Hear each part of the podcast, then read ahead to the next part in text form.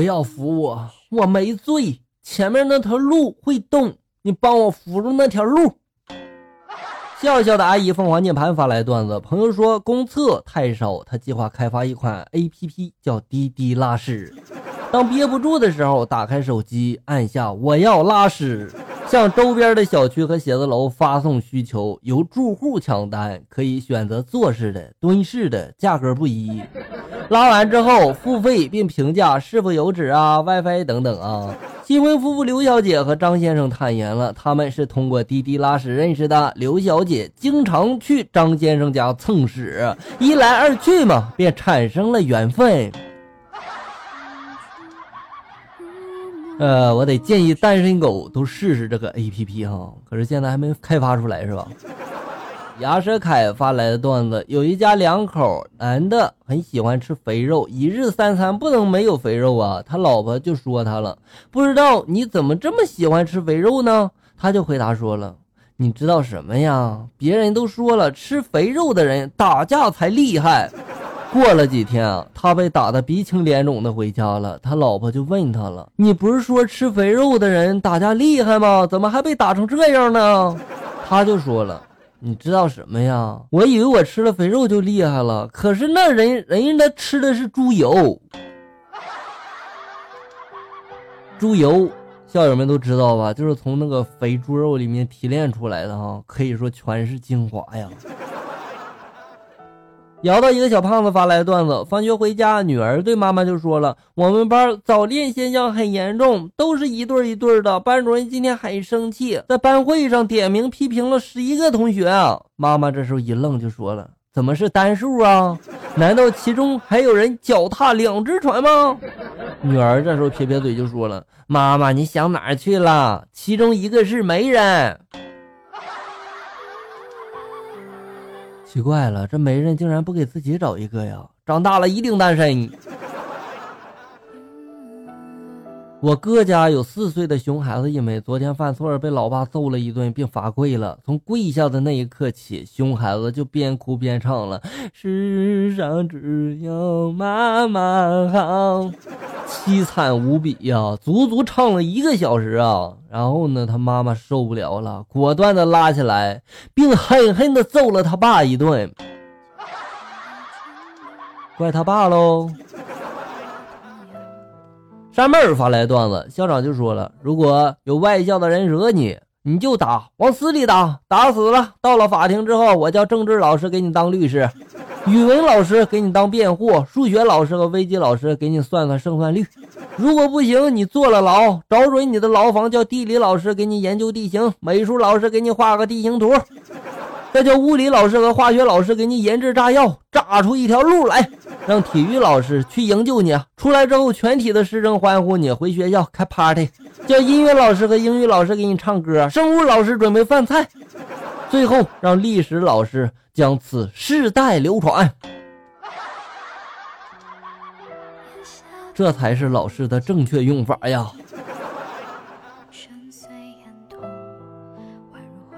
以前宿舍有个大胸的妹子，有次宿舍三个女生一起去洗澡，她就拿了条毛巾就走了。洗澡的时候解开胸衣，从左边掏出一袋洗发水，从右边掏出一袋沐浴露。他看到我们目瞪口呆的看着他，就问我们怎么了。另一个室友就说了：“啊，没事儿，我们就是想看看你这内裤里面装的啥呀？内裤里面装的啥？装的啥？你心里不知道吗？” A 依然如玉发来的段子：小时候普通话说的不好啊，有一会儿普通话听写测试，我坐在第一排，专注的听着老师的发音，老师就读了嫌犯，哦，我立刻就在这个笔记本上写上了嫌犯啊，但是不是那个嫌犯，我是吃的那种啊。老师不小心就瞄到我的卷子了，但又不忍的让我难堪呀，就提高了音量就说了嫌疑犯，我这时候迟疑了一秒。自有所悟啊，然后提起笔来，把这个嫌犯就改成了咸鱼饭。老师看了就有点晕了，故意的提高了音量，就说了是犯人的嫌疑犯。我听了嘛，觉得有点道理，于是再加上了三个字：放盐的咸鱼饭。老师再也忍不住了，用翻白的眼神就对着我就说了：“我说的是有一位嫌疑犯。我当时有点紧张啊，用颤抖的笔记慢慢的写下了鱿鱼味咸鱼饭。老师只好走到我身边，按着我的肩膀就说了：“是那种罪大恶极要死的嫌疑犯。”这时候，我涂掉先前写的所有的字，然后改成了“罪大恶极要食的咸鱼饭”。哪位同学，快点打一下幺二零吧，老师需要抢救啊！他都被你气晕了。南方以南发来段子：刚才坐公交车的时候，不小心碰到一个女的，这女的上来就给我一巴掌，顿时无数的乘客向我投来了质疑的眼光，在无数人中指指点点呀！我冲着女的大吼了一声：“我不在乎，你怀的到底是不是我的孩子？”顿时，无数人又把异样的眼光投向了那个女的，而我则在无数人的注视里扬长而去。当我准备下车的时候，这女的在后面冲我大喊了：“你个禽兽，我是你姐姐呀！”顿时，无数的人又将异样的目光移向了我。哎呀，我去啊！这怎么和我想象的不太一样呢？转过身，我就是一句啊：“我到底哪点不如咱爸？”这真是一山更比一山高啊！小陈发来段子：一个有名的懒汉来找媒人，懒汉就说了：“我想请你给我介绍对象。”媒人就说了：“那我给你介绍一位出身很好的姑娘吧。”懒汉就说了：“嗯，太好了。”媒人就说了：“她有许多的嫁妆，她长得很漂亮，简直可以说是个仙女啊！”这懒汉就说了：“哎呀，好极了呀！”但是吧，他有个缺点，什么缺点呀？就是有时候他会发疯。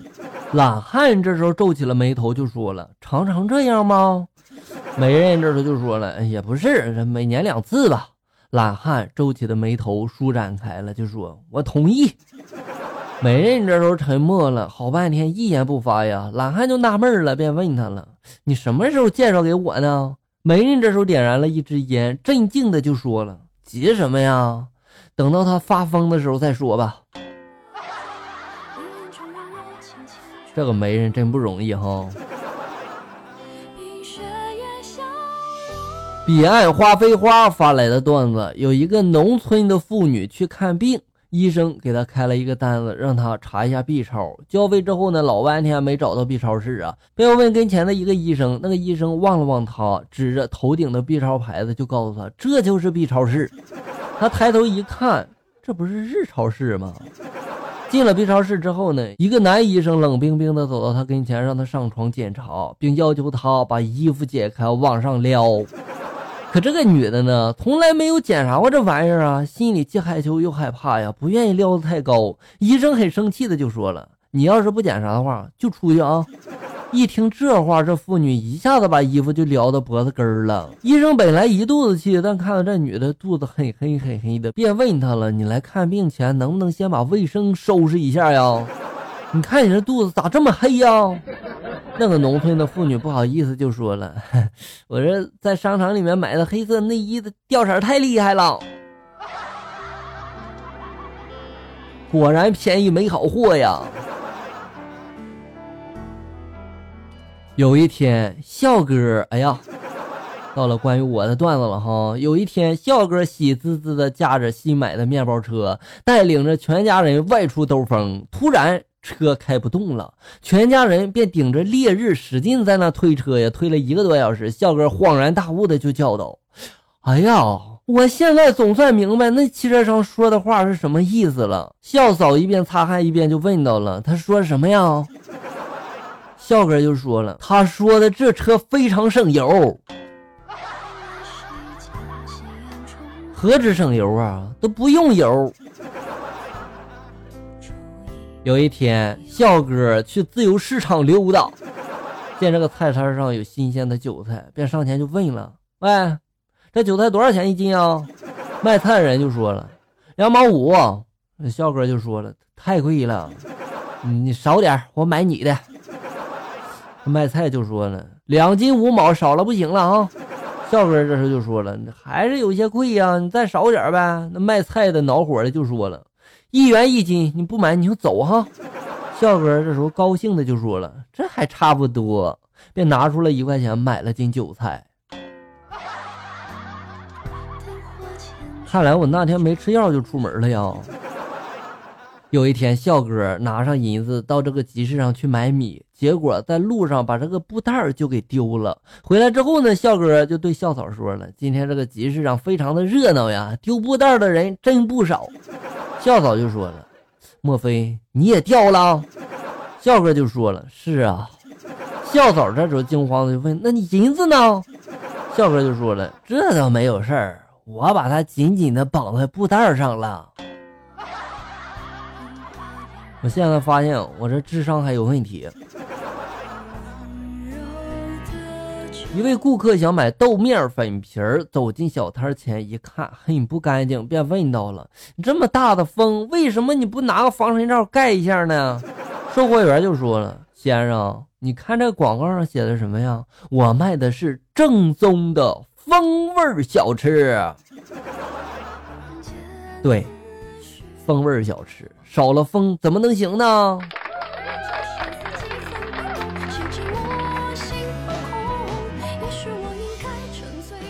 笑哥出差去了趟日本，回来之后呢，朋友就问他了，在东京不会日语，你遇到什么麻烦了吗？笑哥就说了，比如有一次我去这个商场买一条游泳裤，跟售货员比划老半天呀，以为他听懂了，可结果他给我拿来了一把大刀，他以为我要剖腹自杀。我发现我不适合出国，很容易挂掉。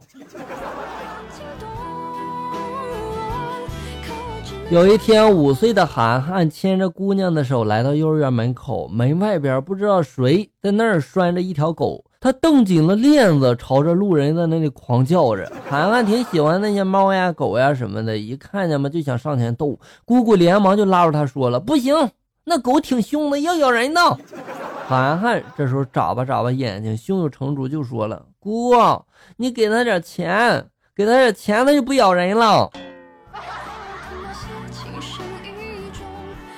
这是一条乞丐狗吧？给钱就不咬人了。大呲花发来段子：一男子买早餐，排队的时候发现平时不苟言笑的老板也在排队，于是非常的紧张。打过招呼之后呢，鼓起勇气对这个厨师就说了：“师师傅，麻烦你给我来一杯包子，两个奶子。” 两年了，第一次听到老板笑的那么大声啊！是不是卖饭的师傅都笑到忘记收你钱了？一天，有个人说给一哥们介绍一女朋友，他本来想问漂亮吗？结果问成了便宜吗？